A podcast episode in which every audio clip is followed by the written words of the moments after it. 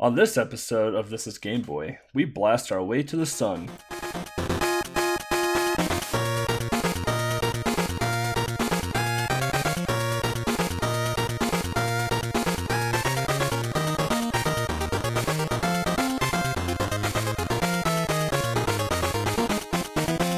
Um, so yeah, welcome to episode one of This is Game Boy. Um, it's me, Eat Bloody Candy, with uh, Mo or Mula, as he likes to be called. Hello there. In episode zero, uh, we talked about you know the goal of the podcast, how we're going to try and run it. You know, at least to start in a way. Obviously, upgrades down the line. Um, this episode, we are finally going to focus on a video game. Um, it's a very good game, uh, probably overlooked uh, since this was so early in the Game Boy life cycle. And honestly, a lot of people consider this game to be exceptionally hard. Uh, of course, we're talking about Solar Striker. So, before we dive into into this game, Mo, what have you been up to? That is a very good question. So I finally started to uh, go back to Portable Pleasure, which is my actual Game Boy System challenge because I put it on hold for a while to do some other stuff. Um, yeah, this podcast, like and other stuff for Monochrome City. Um, but I finally picked uh, my actual challenge back up again. So I did a few sports games this week or the past two weeks and uh, it has been a lot of fun because a lot of these are pretty short to get through. But there was one turn in my sight, uh, which you picked, EVC, which uh, is called Track Meet. Uh, which is uh, a game probably a lot of people have heard about. It's, it's just one of those track and field games where you just have to mash your way through the entire game. And uh, beating the last guy has been a real problem for me. Um, if anybody checked out my streams or the videos of it, um, I had a lot of problems with that last guy because we don't really know because my uh, mashing is actually really good, but either it was a technical problem or something like that, but there was no way of me to beat the guy, so it took me quite some time. Um, I did an attempt offline, which worked out really good for me.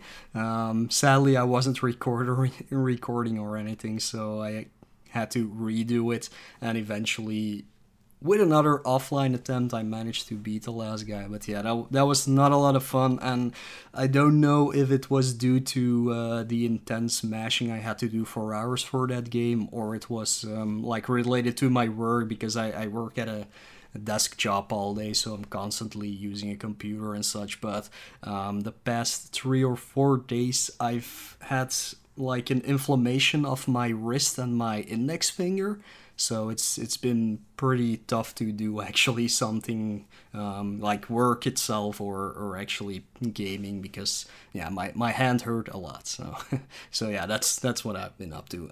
Um, but yeah what's shmup with you?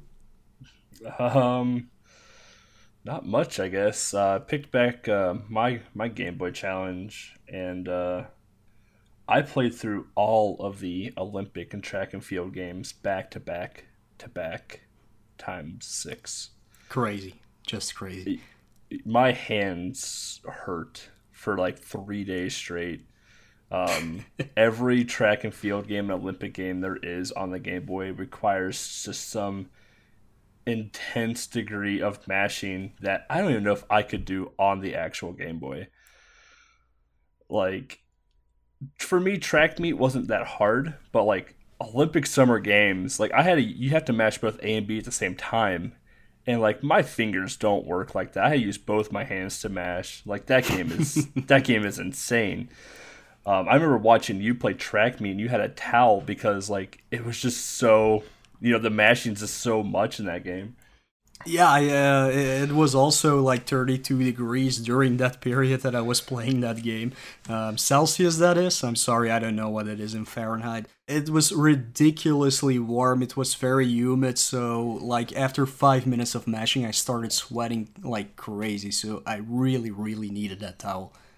but I mean, other than that, though, aside from from Game Boy Adventure, Um, a lot of my time has gone towards Handheld Heroes, um, which is a handheld marathon coming in the second or third week of July, whenever the 13th is.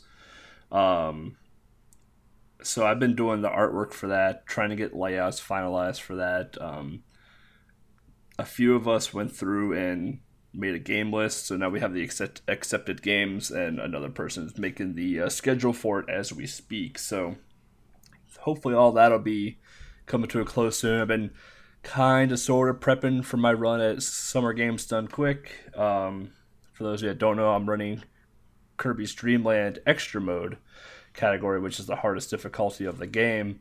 Um, on the last day of Summer Games Done Quick, so I'm gonna be exhausted for that run. Um, outside of that, picked up, re-picked up Horror Friday. I guess um, every Friday for a while, I would do a horror game, but I took a I took like a six month hiatus from it just because like every horror game I play is just not that fun. So uh, picked that Reese picked that back up recently. Played a few games called Selena and Year Walk. Both are pretty decent games. Really, and one's free and one's super cheap on Steam. So yeah, other than that, not much. Uh, a lot of Game Boy related things, Monochrome City stuff, um, retro achievement things, getting that all set up and whatnot. Yeah, we we all have been putting a lot of work into like anything that has to do with the Monochrome City team. Actually, like um, I've actually did not have much time for streaming myself the last few weeks, so um, yeah, I'm I'm glad most of the things are set up because we did have to do a lot of things in preparation for this podcast as well, we had to set up SoundCloud, we had to set up uh, Stitcher, I believe, or, or what's it called, um, the link to iTunes and stuff like that. Um, we'll see how it goes. It, it all depends on how this podcast gets picked up by the audience, of course, but uh, there might be a lot of things to do for us for this podcast uh, coming after this episode, for sure. Yeah, for sure. Oh, I guess there's one more thing. I made a leaderboard for Mr. Chin's Gourmet Paradise and I had the record for about eight hours. So that exactly sounds like anything that I do. Um, there, there's a lot of Game Boy games that never got uh, speed ran before, uh, which I try to pick up just to either include them in Tiny Ten or just have a leaderboard up there, and my record gets beaten like in yeah the same day actually. So yeah, that that really sounds familiar. Yeah, it's not it's not a good game, but yeah, someone else decided not to have a life either, so. Indeed. Anyways, uh, I think that just uh, wraps it up for what we have been doing. I think it's time to just blast into this bit of a hidden gem called Solar Striker.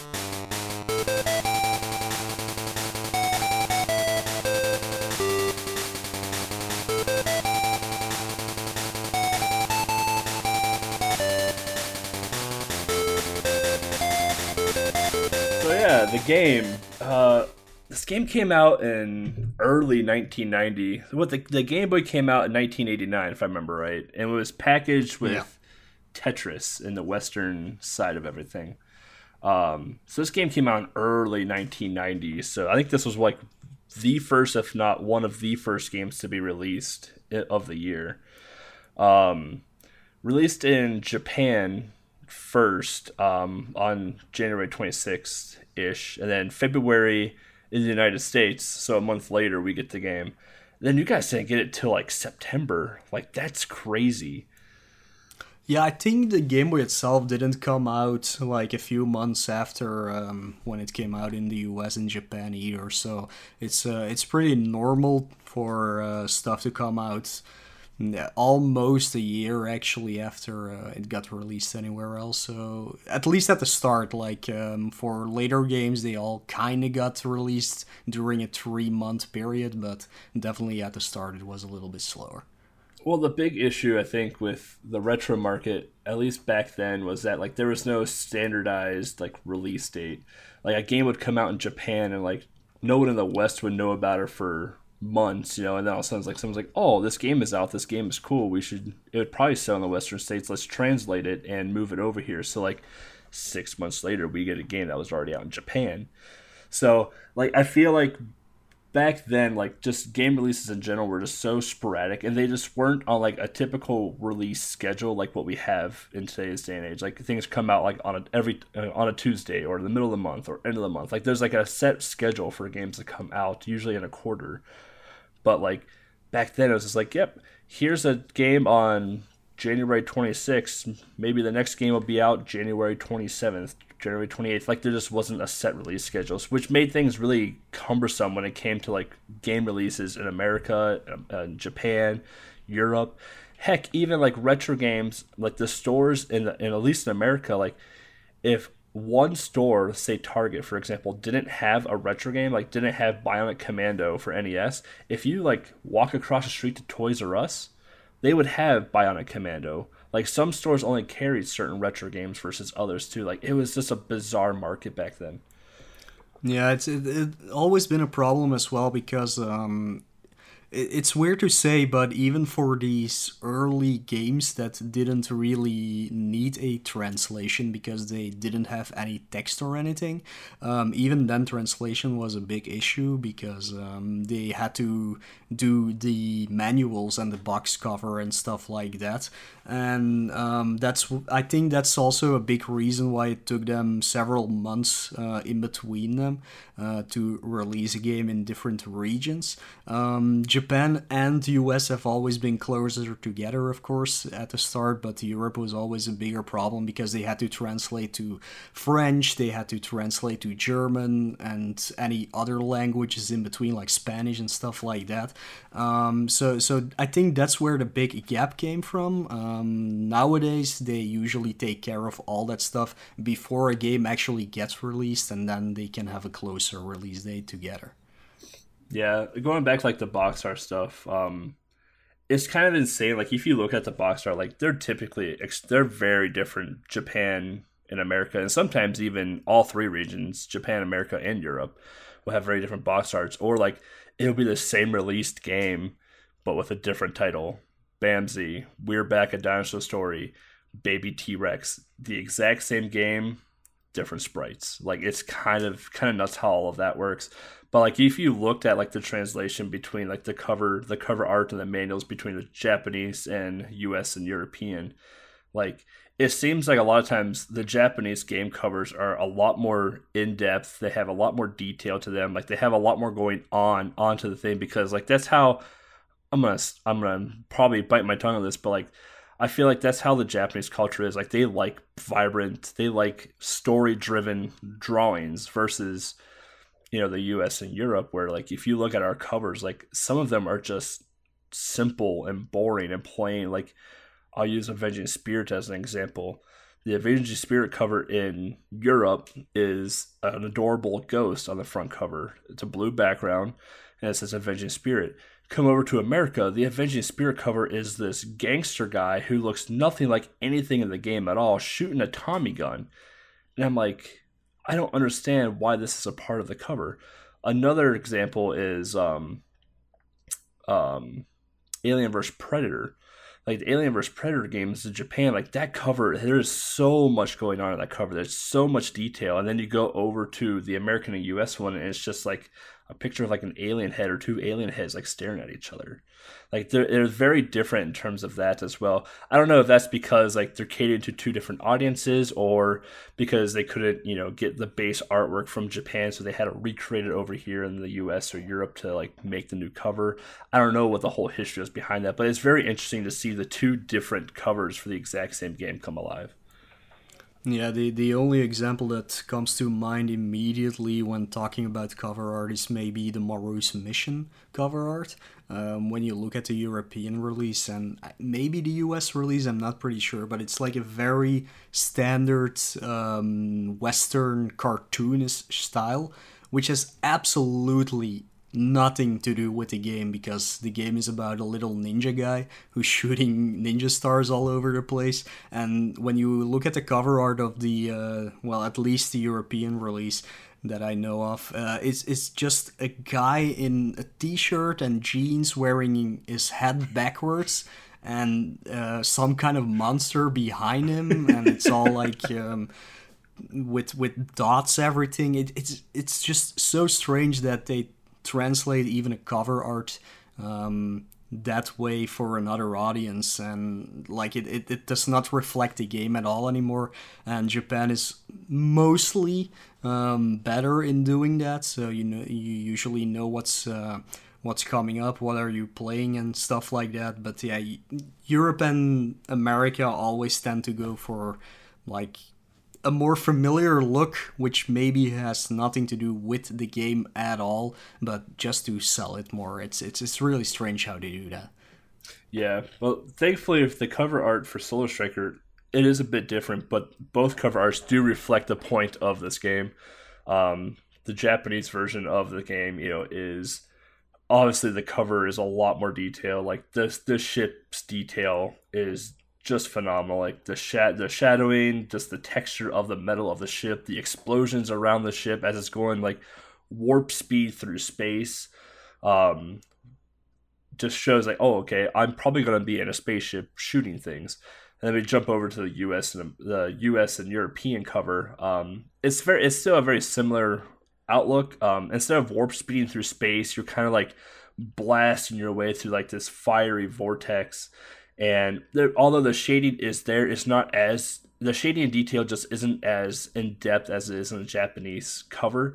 But you can tell that you're in a ship or you know a space shuttle or whatever it is you want it to be, and you're blasting your way through a bunch of aliens on the cover. Like you understand what you're about to get into from both covers. It's just one is a lot more artistic and detailed versus the other in this case. Indeed, that is, usually the case with these cover arts. We might be addressing some of them later in, in future episodes where there's a lot of difference, but you can clearly see the uh, uh, the detail that Japanese artists puts uh, put in their cover art uh, compared to European or American cover art artists. Um, it's it's a totally different style, and yes, in this case, it does uh, yeah, like depict it the same kind of idea, but um, for us it's a lot more vibrant and colorful. Whereas for Japanese it's a lot more dark, so it's it's kind of more eerie that you're on a mission into space. So it, it's pretty weird.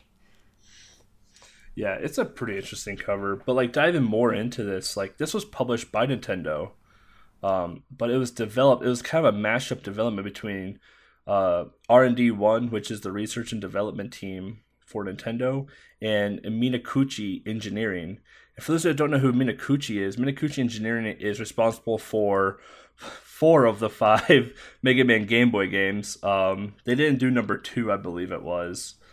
Definitely not. No, which is uh, you can you can definitely see that that uh, that the second one was from another outsourced uh, developer um, and it really shows because they kind of did not know what Mega Man was while they were developing it.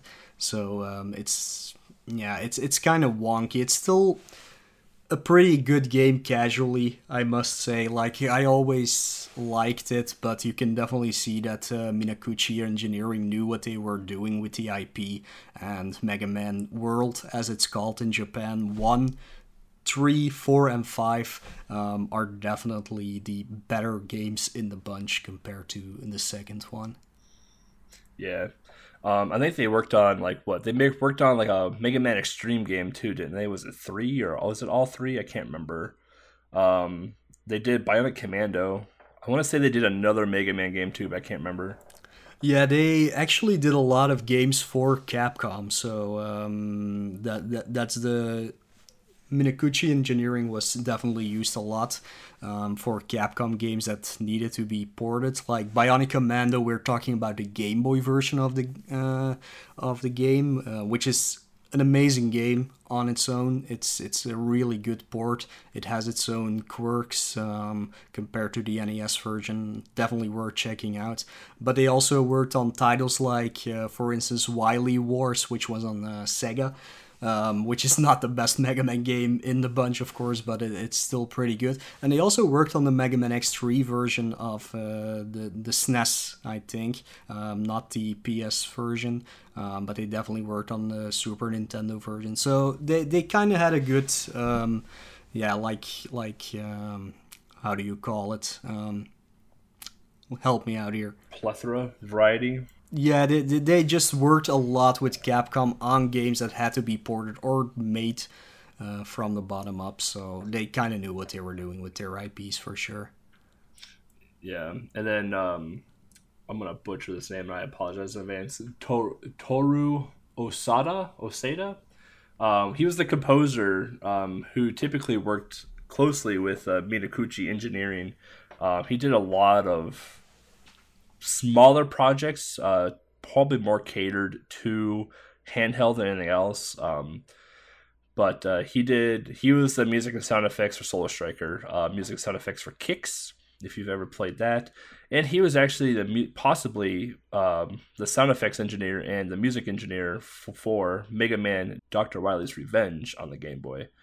Um, I don't know how much credit is attributed to him with Mega Man Mega Man One on Game Boy. Um, there's also a few others that um, I don't know if the games were ever released or if like because back in back in the day, like people are getting credited in retro games was almost a rarity depending on the company. Um, but he's also he's also uh, credited with uh, an MSX2 game called Maisen Ikoku Ken um yeah Ken Ketsuhin. I don't even know what that game is, but he was the music director of it. So um, that's a really tough part about some of these older games too, is trying to figure out like what are what people get credited for um, along the way because a lot of people just didn't document what they did back then. Like Capcom was all right. They may have not accredited in the actual game, but they, they credited somewhere in files that are now online. Konami did an uh, all right job, but there are other companies that just like here's the end screen, no credits. Go online to look about the game. No one's credited for the game at all. So like sometimes like uh, it's hard to figure out like who the composer was, and if you can't find the composer, sometimes it's hard to figure out like their whole like their whole gamography of like what they've done. Yeah, especially for uh, Toru Osada here. Um, there's actually not that much information about him at all. So that there's a few games he has been listed uh, to have worked on, um, but but actually besides that we cannot really find any more information about him. So i think he just did a few titles for game boy together with minakuchi and engineering but uh, besides that i don't think he has done anything else or he has just never been credited properly in other games. Yeah but uh, diving more into actual solar striker game itself. The plot is interesting to say the least, of where you look up the plot of the game. Um, on the wiki page and in the actual manual, you'll see two pretty big um, separations between the plot. Probably more likely since this game came out in Japan first. Um, it was a translation issue. Um, so the plot of this whole thing is you control a piloting person who whose objective is to save the world from aliens who want to destroy the human race. Um, it's your most generic story of any human versus alien type game. Um, but you're you're in a fighter jet and you're scrolling through a vertical area trying to destroy all the, all the aliens coming in and at the end of stages like there's mini bosses and there's bosses at the end of them um, Mo, do you want to talk about? I don't know if you have the information available to you either, but do you want to talk about possibly the difference between the Japanese and U.S. and EU release, like in terms of like the plot and story? Yeah, it's it's not really um, like sure if if there's actually a problem with the translation in its own um, with the plot, but if you look at the wiki entry, it's a completely different story than you can actually find in at least the European and the US manual. Um, but in its all, it's always about um, planet Earth finding a uh, an alien planet um, and they get attacked and they only have one more hope to actually save their own race and then they uh, actually make the solar striker which is the ship name um, and they send that ship off to actually fight the aliens. And they always have to destroy the inner core of the alien planet which is some kind of alien computer thingy, um, and whenever that gets destroyed, they will be free. But um, I, I don't have the actual text here with me, but if you just read through them, they're they're really completely different. So it's even weird if it's only just a translation issue. Um, I don't know if that actually is the problem. Um, I think they just made up their own story for the wiki page, maybe. Um, I cannot actually read the Japanese manual, so I'm not sure if the actual manual for the US and the EU version are um, similar or not. Um, if anybody actually does know how to read Japanese, you can always let us know.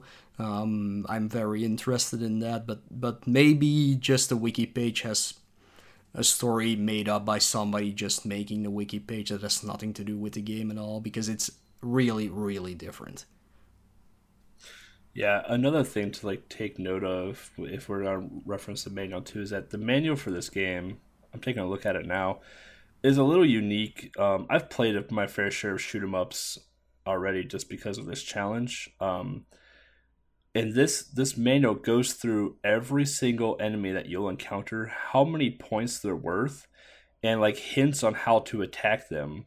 Um like the, the manual kind of holds your hand through a lot of this game already like i never really noticed that until now um, it tells you like how the power up system works as it should um, like power ups is you get you get a power up, you know, you have a double shot, but you need to get like two more power ups to get a triple shot, and two more power ups to get what is called the turbo missiles or these big shots that come out of your ship.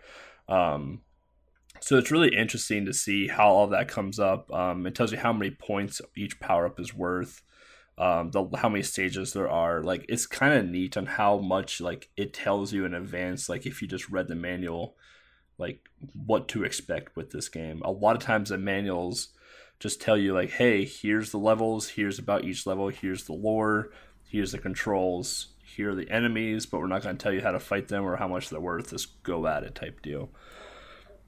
Yeah, it's strange. Like, um, I, I've looked through a few Game Boy manuals during my challenge as well, um, just because there's a lot of games that you really have no idea how they work unless you look it up. And some of them are really detailed, like literally being a guide to the game. Um, Solar Striker is kind of one of those games, but there are definitely a few that are just like, you know, you press A and you jump and you press B and you attack, and that's about everything they will say about it. And it's, it's really cool to see those really detailed. Um, manuals, um, especially if you compare it to games right now. Um, there's there are just no manuals anymore. Um, it's all in-game tutorials, if even. Um, so it, it's really cool if you get your hands on a manual that that works like a tiny guide for an entire game, and actually a really short game, especially on Game Boy. Um, but it's always nice to see that they put so much effort into that little tiny book that just comes with your game uh, compared to what they do now, where they just skip it completely. Yeah, it's really unfortunate because that was one of the things I remember growing up and getting the game and like looking at the back of the box and like, oh my god, you, you know these pictures look great. Oh, I gotta save humankind. And you open up the box and pull the manual. Like the first thing you did, at least for me as a kid, was I pulled out the manual and I went through the manual to see what I was getting into. And I just got so hyped after like flipping through like three pages of seeing like screenshots of the game and enemies of the game. Just made me more excited to play a game. Um, unfortunately, like that's just not there anymore. Like people now have like these release trailers, like these huge, like grandiose, you know, CG trailers of the game now, and huge conferences for these games. And it's like it's fun and all. I can get pretty excited bored, but I just rather have a manual in my hand again.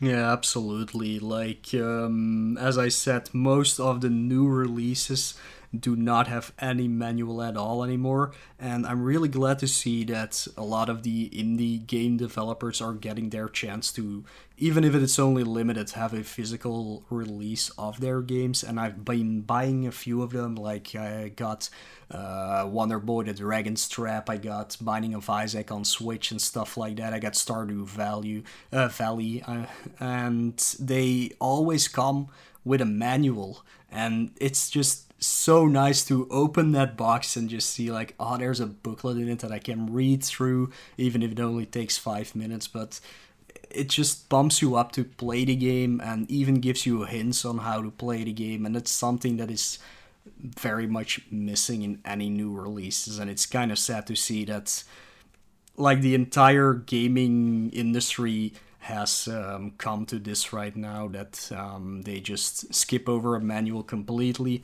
which kind of like you know the artists that ever uh, always made those manuals um, in the past are basically out of a job now. So it, it's really sad to see that. Yeah.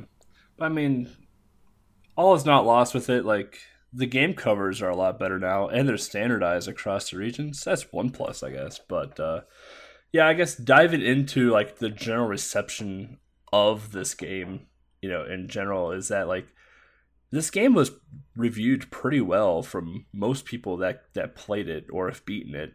Um, I would say the biggest drawback to this game is how short it is for me in a way. Yeah, I feel the same way. It's only like six stages, of course, um, which is not a lot, but for a standard shmup, it's usually around six stages, maybe ten uh, for the longer ones. But I think it's pretty standard to have like this amount of stages. So, but and you always have to remember this is one of the earliest games that ever came on Game Boy. People did not really know how to um, make sure they put um, as many possible things into a system without uh, overusing the actual storage they had for these games. So I think they, they still did a pretty good job nonetheless. Yeah, I still think the game overall was was a very good game. The, I, I would say when I say short, I mean yeah, there's six levels, which is pretty standard, but like each level was it was really short and they they tried to like prolong it with like the mini boss fights starting in what was it, like stage four or five or whatever it was. Like they tried to prolong it a little bit through there but like the stages were just so short that i don't i don't know like playing like gradius and life force and games like that on the nes i guess like i was spoiled from the nes moving to to game boy that i expected a bit more. Yeah absolutely. I would say the other thing too is that even though this was really early in the Game Boy life cycle, like it was very simple as well, which I personally like simple because I'm old. But like as a kid, like I wanted I wanted smart bombs, I wanted I wanted shields, I wanted invincibility. All I got was a power up that I could boost up three times to get like the most powerful gun in the game. And if, but if I died, like I only lost one power up level. Like it was a very simple game, which I think helped the game in the long run because people could just jump into it right away without much of a learning curve. But again, like I said, like I think I'm spoiled from playing, you know, arcade games and NES games where like all of these like power up systems like are just more robust, you know.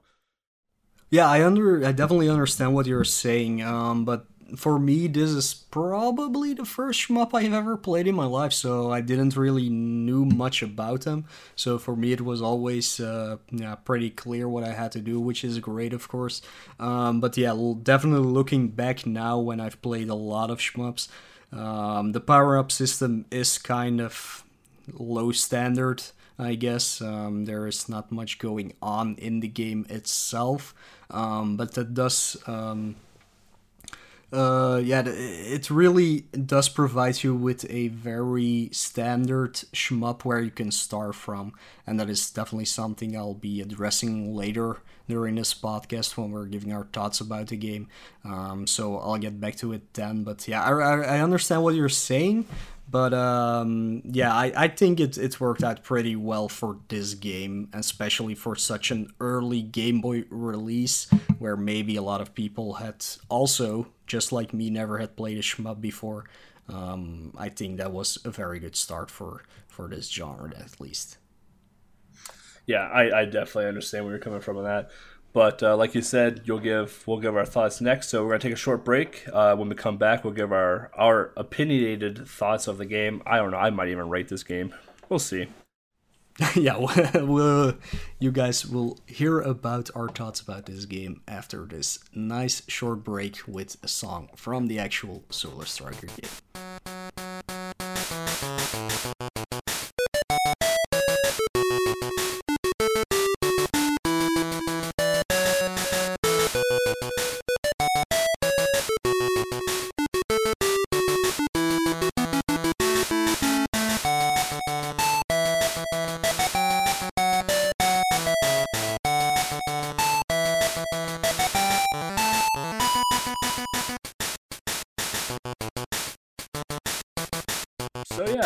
Guess my thoughts on this game and like my history with this game. Like I never owned this game growing up. Um, I had plenty of friends that had this game, and if if you grew up early '90s, like when you like borrowed a game from from a friend, you know you borrow it for a day or two, but you also like gave them a game of yours to borrow for a day or two type deal.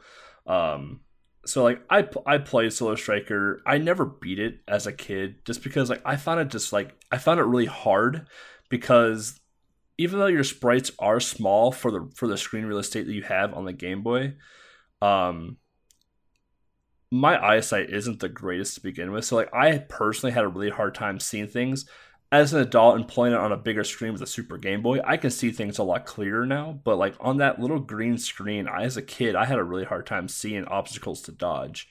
Um, but like I, I just never beat the game. Like I didn't own the game long enough. I was I wasn't really into like shoot 'em ups as a kid.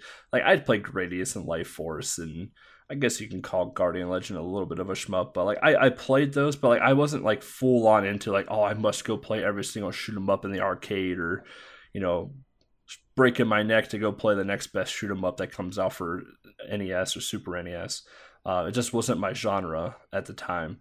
Um, moving forward, I guess like if I had to choose, if if if I never played a shoot 'em up before the NES and my and I had to pick a first shoot 'em up to play, I would probably pick Solar Striker just because of how simple the game really is.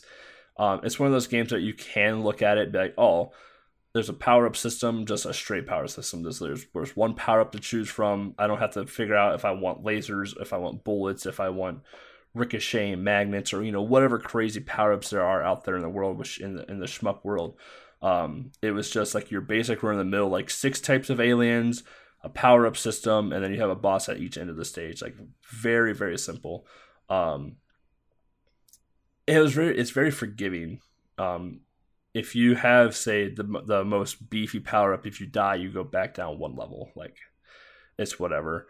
Um, I would say my biggest gripes as and for me, like I had to break this out into two different windows. Um, I had to break this up as as as a kid versus as an adult. So like as a kid, I thought this game was hard just because of the green green screen on the Game Boy and just my poor eyesight in general. Um, but I like I mentioned earlier, like I was just spoiled in the shoot 'em up genre because of NES and arcades. Um, so I I expected you know the universe, and instead I got you know an ocean type deal. Um, as an adult, I personally think this game is entirely too short. Um, it is six stages, but the stages are just it, to me they're way too short. After playing other games out there that came out for the Game Boy later on, like I reflect back on Solar Striker, and I think my my opinion is probably a bit more biased on it now, just because of that.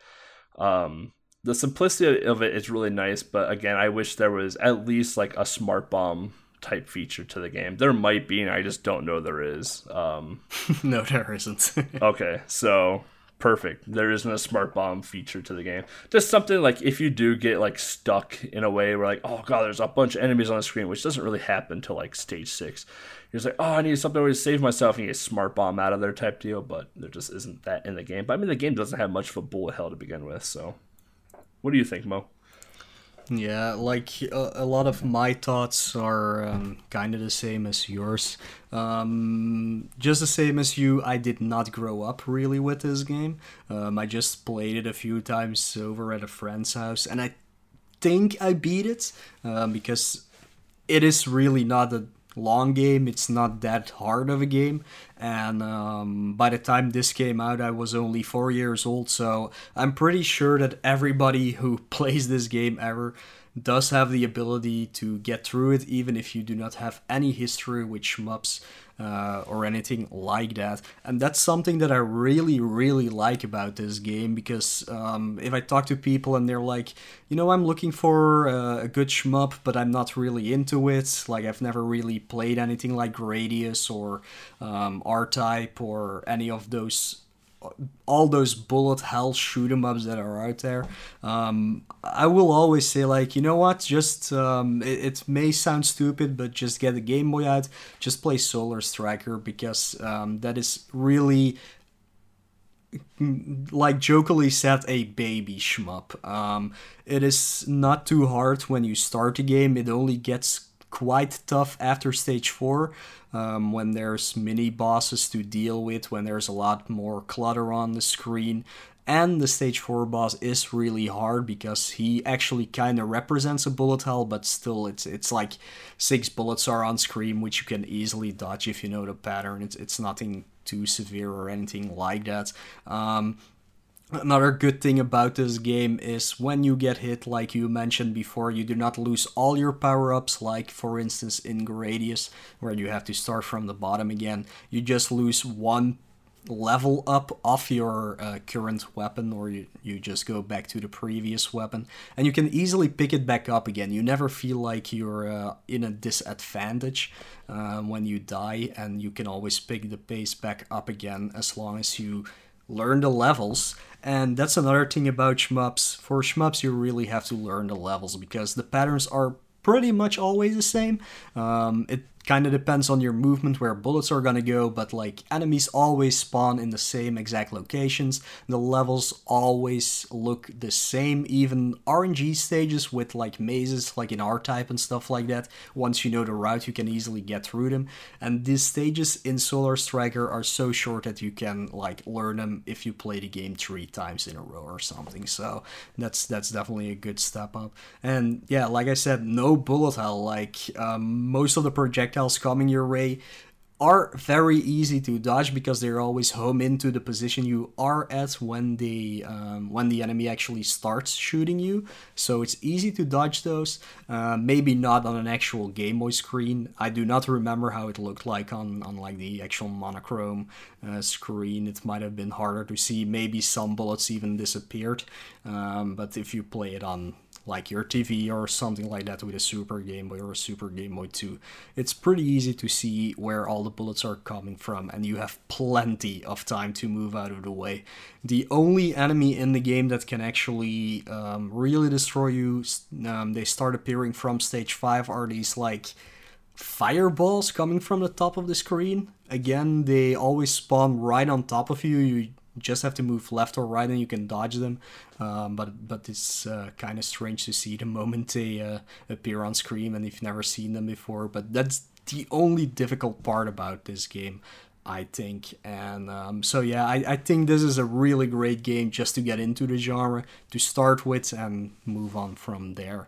Um, one of the one of the sad parts I think about this game is that it's just often gets overlooked not only because it was such an early Game Boy game, but also because it's super simple. Um, like EBC said, there there's just not much to it. It's just uh, go from point A to point B with uh, a small power up. Um, system um, you do not have any other ships you do not have any power bombs nothing like that. You do not have hidden warps to get you faster through levels. It's really straightforward. And um, yeah, I think a lot of people describe this game as being too simplistic, which might put uh, a lot of people off from checking it out. But I think it's really worth checking out, if not just for that it's a really good starting shmup, just um, play it for at least the music tracks because they are awesome. Yeah, that's something we didn't really touch on in this game is like the controls and the music and stuff like that. Like the music in this game is like it's six stages and all six stages are just banger songs. Like you don't expect much from like an 8-bit chip tune on a Game Boy, but like Solar Striker's music is phenomenal. Like it's really good. Um, going back to what you were saying about the uh, stage 4 sprite, those are called blazers and the only way to to destroy them is to have the max power up, and it, it takes like three to four shots to kill exactly, them. Like yeah. it is insane. Like I, you just move left or right and dodge. I'm like, don't even try to fight them. They're easy to dodge. Um, but the controls, like the controls are really smooth. Like I, I I've played 181 ish Game Boy games. You've played 260 some, I think now.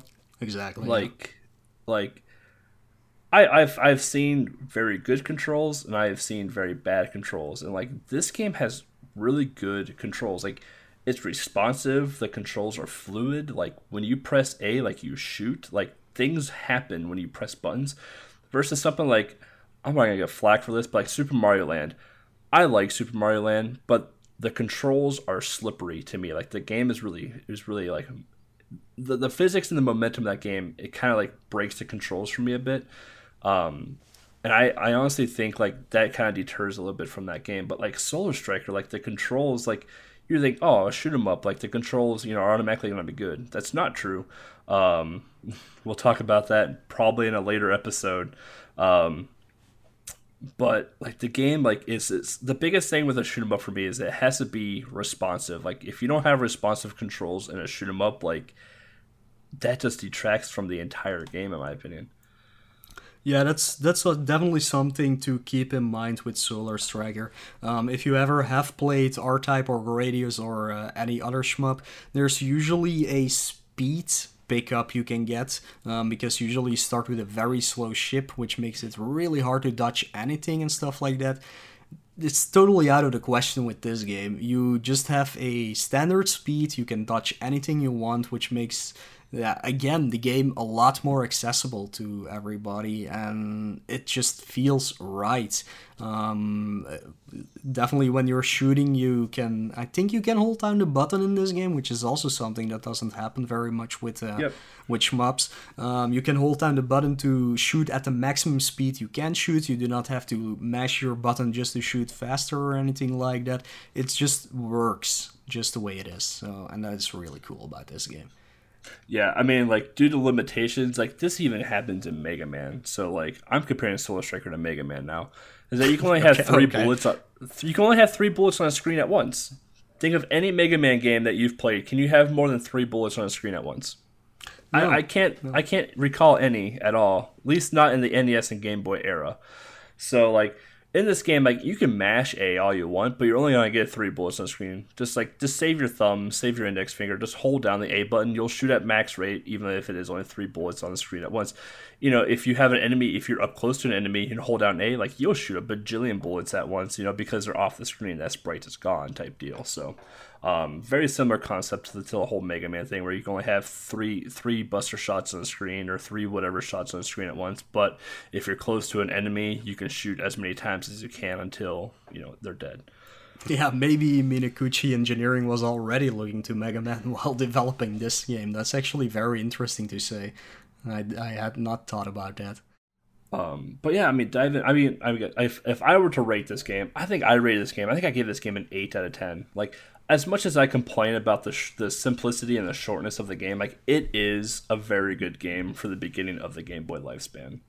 Yeah, I'm not one for giving exact ratings to games. Like, if anybody has been following me during my uh, my system challenge, I never give a rating to a game. I just give my opinion about a game.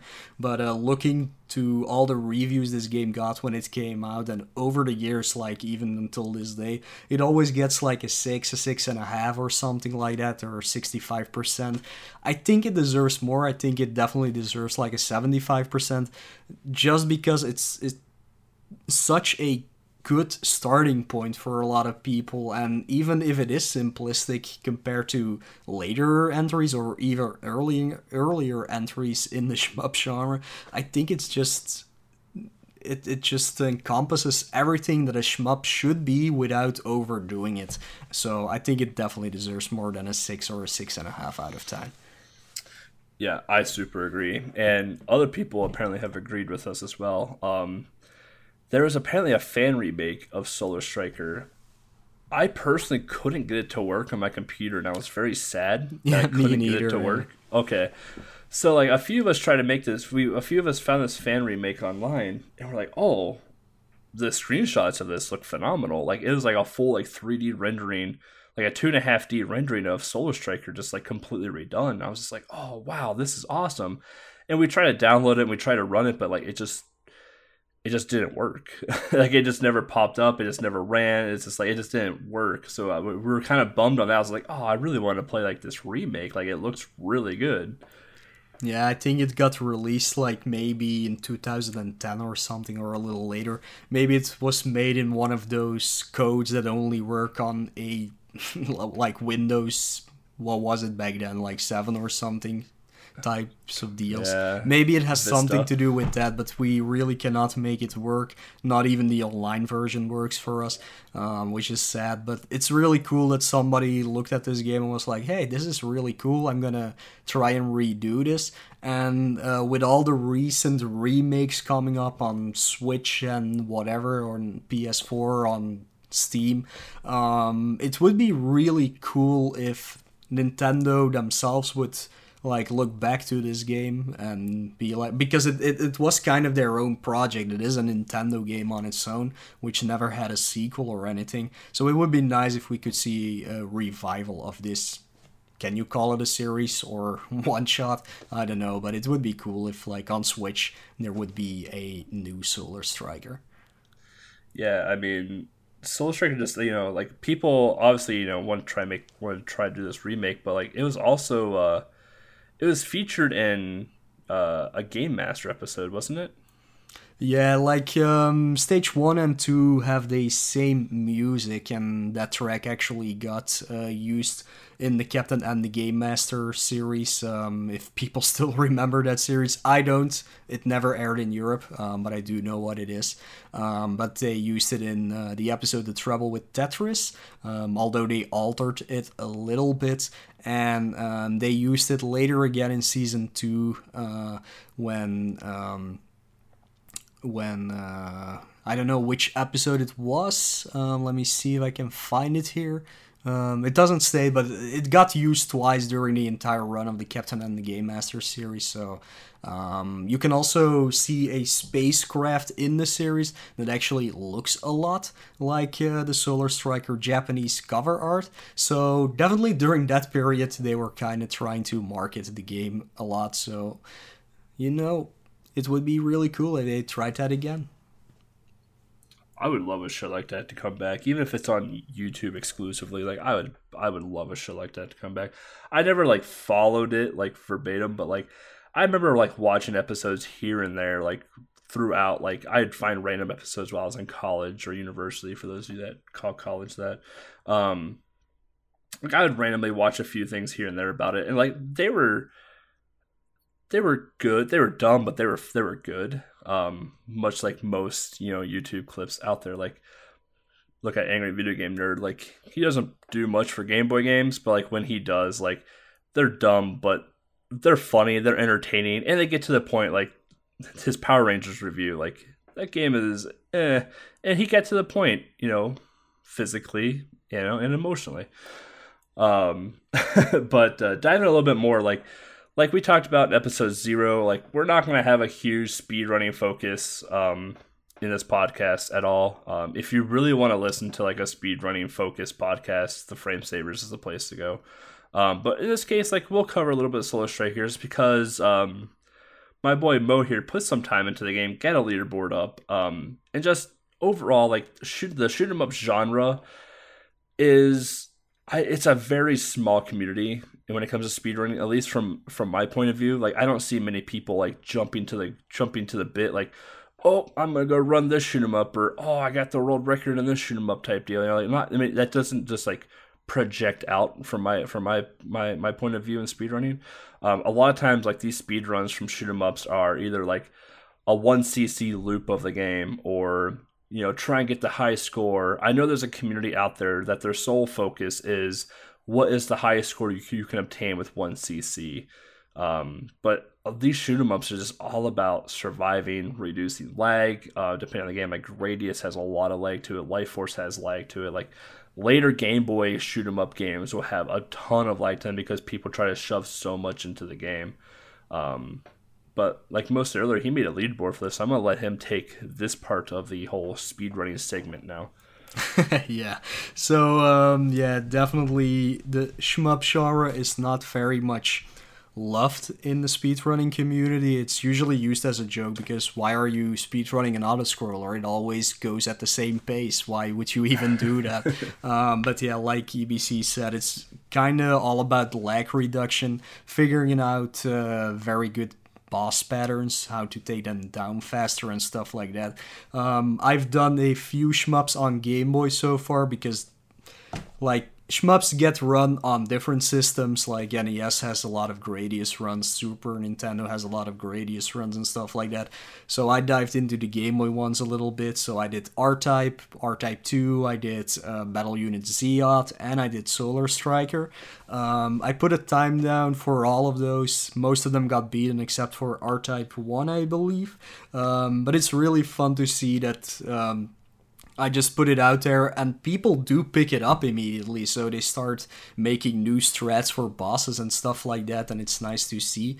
But the fun part about running a shmup is that everybody, if they learn the game, which is always kind of easy to do, to be honest, and um, well, except for like the bullet hell games, which uh, require a lot more of like reaction speed and stuff like that. But the, these easy shmups are really cool to learn and everybody ends up in like the same time at the end and if somebody gets over them it, it's like a big deal. So that's that's really cool to see. But yeah with solar striker the same thing happened. I put a time out there eventually. Um, solar striker actually got used during the first tiny 10 uh, which a lot of people got stuck on for some reason. I still don't understand. But uh, yeah, I, I posted my run, and the next day, uh, Mick JMZ beat my time completely because he got a zero death run, so a 1cc run as they call it, and he made up uh, boss strategies for all the bosses in the game, and it, it was amazing to see. So that's that's always fun.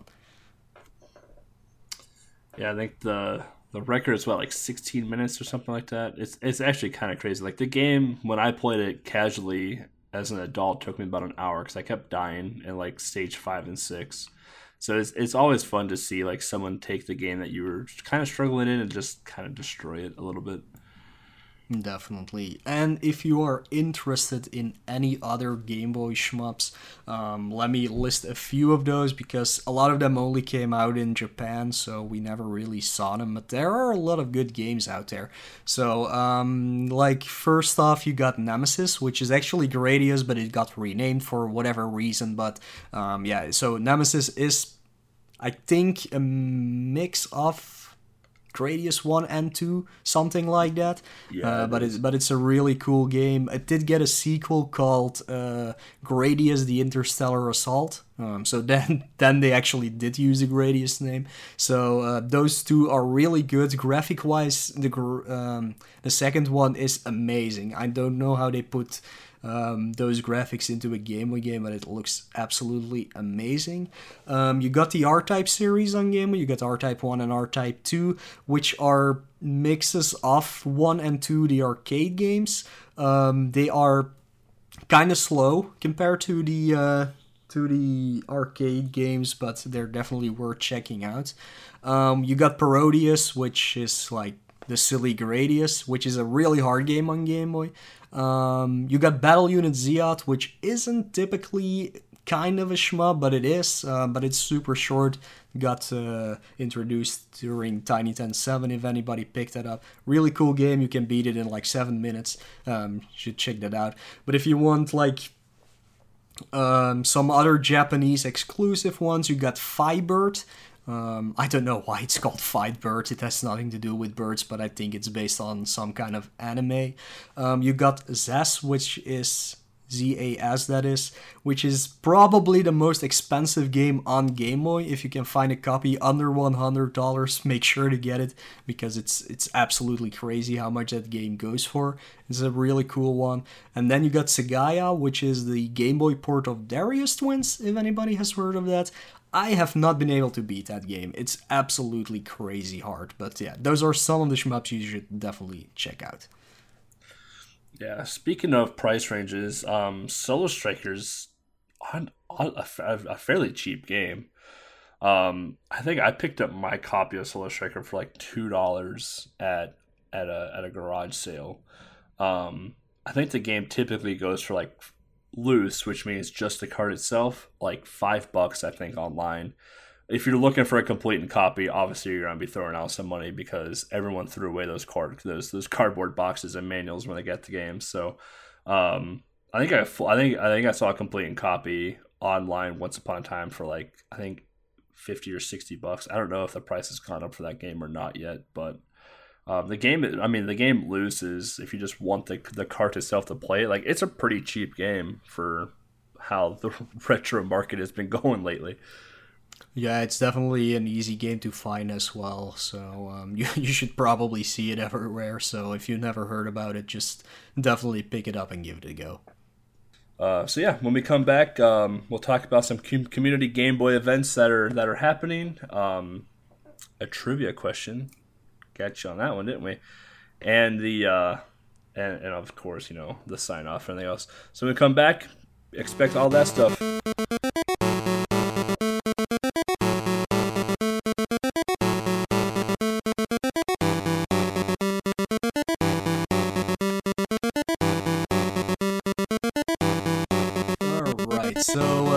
Talk a little bit about the community events that are closely related to Game Boy. Um, Tiny 10 7 just happened. We are currently in the process of, of course, making Tiny 10 8, but that's something that will come in November, so we will definitely address that, or even make an episode about it when it comes around. But uh, at the moment, we have the Mega Man 2 Game Boy tournament still going on. Um, it's happening on Speed Gaming, usually on Channel 2 or Channel 3, I believe. Um, it's something that got well, invented, I shouldn't say, but um, got organized by John Carls. Um, a lot of people have been running it. I don't know if you've been keeping up with the actual um, standings. I don't know if they're already um, done with the first rounds or not. Uh, I I haven't kept up with the tournament much. Um, I know they're. I would say they're at least halfway through the tournament by now.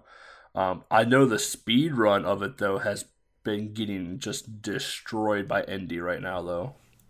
Yeah, and he's definitely doing a great job. He's improving it a lot, and I've seen a lot of PBs during the uh, during the actual tournament, which is really cool to see. Um, I also have seen a lot of soft locks, and I'm always for Team Soft Lock, so that's always cool. yeah, that, that has been amazing. Like, um, for people who do not know Mega Man 2 Game Boy, there's a lot of uh, places where you can just softlock the game completely. One of them being during the final fight, during a Wily second form. And it's always cool if somebody just messes it up a tiny bit and has to redo the entire stage again. That's, that's always fun to see. Yeah, and now with like the new screen wraps that were found, you know, in the uh I guess quote unquote refights when they're not really refights at all.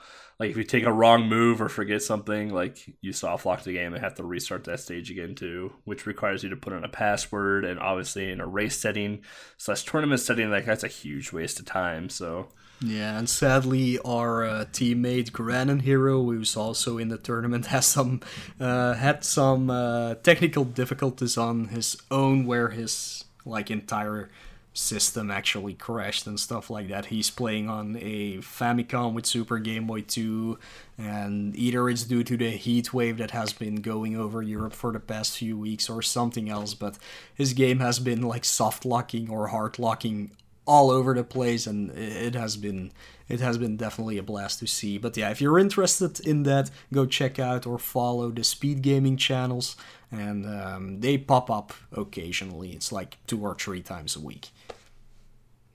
Oh yeah. Um, the other event is handheld heroes which is what i'm directly involved in um, as an art and admin person. Um, a few of us last year, um, Atros, who has stolen many world records in the Game Boy community, um, slash Finity, who you probably know through Super Mario Land 2. Uh, he ran at AGDQ 2018 um, this past this this year, and me, um, probably know who I am by now. Um, we've got together and decided that hey, we should have a marathon for handheld games not just exclusively to Game Boy, but like let's give the handheld community some love. Like we have Atari Lynx, we have Wonder Swan, we have Game Gear. You know, obviously all the all the all the Nintendo handhelds. Um, so um, this year we uh, on July 13th, I believe the, the starting date is we'll be we will be launching our second handheld heroes marathon um, as of right now we don't have a schedule out but we do have a game list available Um, and it's a pretty star-studded list. Let me tell you what, there are some great games this year that you will not want to miss, including Shinchan. That is definitely something you do not want to miss. Um, but outside of that, handheld heroes, um, definitely give Atros and Slash Affinity, you know, a shout out, a follow, whatever it is that people do nowadays on the internet. Um, they've put in a ton of work into this into this marathon as well. Um, from organizing to getting you know a load of people into a Discord and trying to figure out what makes sense. Um, just like figuring out a method for voting games in, you know, creating a game list, you know, creating a schedule, and then going forth and making sure that we have a place to stream this, aka speed gaming, um, making sure that the hosting and the restream and everything just goes smoothly. Like they've put in, they put a ton of work in. I typically don't stick around too much that weekend because that's my birthday weekend, and I usually go out and do something. Um, but I do have a few runs. I will probably be around for a little bit of the weekend just to make sure like the actual marathon is running smooth. But uh, give those two a, a, a, much bigger shout out than anything else for that for that uh, marathon. Yeah, I'm never really into the well, not in well. Why I'm saying this completely wrong. I'm never in the actual handheld heroes event because, um, as everybody should know by now, I'm not a speedrunner. Um, I, re- I, really do not like put uh, too much effort into anything, so it, it's definitely not something for me. Uh, I did do some commentary last year. Maybe for some runs this year, I'll do the same thing. But uh, whenever I will be available, I will certainly be in chat and stuff like that because um, last year it was a lot of fun. It was really cool to see all of these games, even outside of my own Game Boy territory uh, being run. It was a really great week and just a great chat. A lot of uh, fun to watch everything and to hear the commentators. So definitely go check that out. You could do some Shaq facts with me this year for Shaq. I will not do that. I will not do any Shaq facts at all. Uh, I will do. Uh, I can do it. For, uh, like last year, I did do a complete pun commentary for Mega Man: Dr. Wily's Revenge, which was a lot of fun. So, yeah, maybe we'll maybe see something coming up like that again. All right, but now the moment everybody has been waiting for the past. I don't know how long this episode has been running, but it is time for the weekly price question. So, um, the question for this week, I will say that shortly, but um, you can enter this contest. You can send us um, the answers to this question, and you might win a prize, which we will announce the winner for next time. So this week's question is what is the name of the final boss in Solar Striker?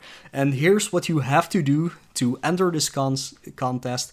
You have to send a yellow postcard to 3699 DMG Street 74221 Monochrome City. Let me repeat that 3699 DMG Street 74221 Monochrome City.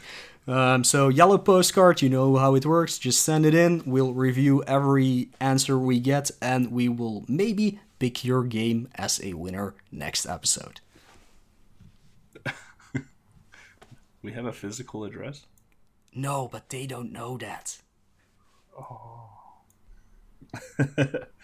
so yeah, guys. Um, we're wrapping up this episode of Solar of This is Game Boy featuring Solar Striker. Um as always, any thoughts, feedback, suggestions by you guys is always accepted. Um, we definitely look and um, love to hear from you guys. Like, all this, you know, from varying from, hey, this podcast was fantastic, or hey, this podcast was crap. This is what you need to do to do better. Like, we, we read it all, we take everything into consideration, and we try to make every episode a bit better for all of you.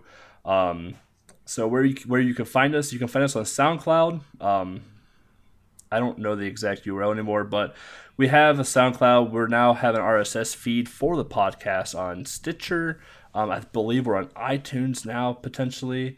Um, you can find me, E Blooded Candy, uh, at Twitch, Twitter, and YouTube um, just by typing in E Blooded Candy. Um, you can find my boy Mo here um, I know his account is Mula Mula O M O E L L E U H on Twitch, but I'll let him shout out his Twitter and YouTube since I don't remember off top of my head. yeah, so my Twitter is uh, at Nostalgamia. Uh, my YouTube channel is the same. It's M O E L L E U H.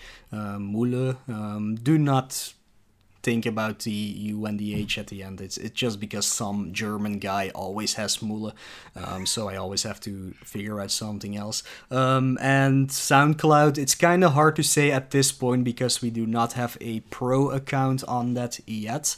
So we we have like SoundCloud slash user dash zero seven five seven. You know, you can definitely find just, us. Just search. Yeah. Yeah, you can search for us with this is Game Boy or just uh, look through it through Stitcher or um, iTunes itself. So that that might be a little bit easier at this point. But in the future, we will try to get a pro account with actual SoundCloud slash This is Game Boy for sure. Yeah, and if you're ever looking for more Game Boy content on on the Twitch, um, there is a Game Boy community out there where you're supposed to stream Game Boy games to it, but you know sometimes you know Game Boy streamers will play some other things. I never do that. Uh, I I don't nah, do that. Nah, never happens. Um, never. Um, but if you're also looking for a, a Game Boy specific team, we have Monochrome City. Um, so twitch.tv slash was it team slash monochrome city or there's twitch.tv slash monochrome city.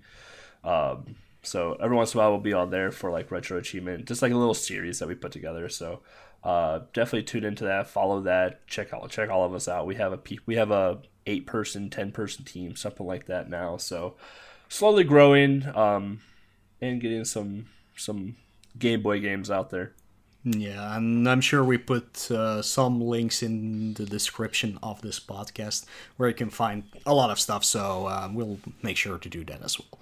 So yeah, guys, next time on This is Game Boy, we go hang out with Max.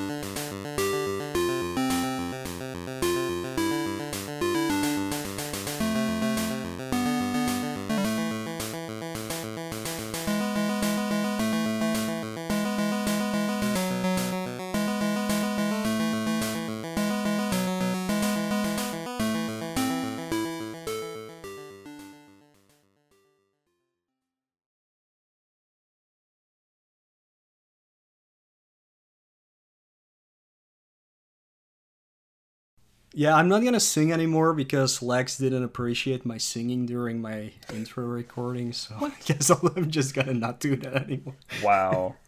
Yeah.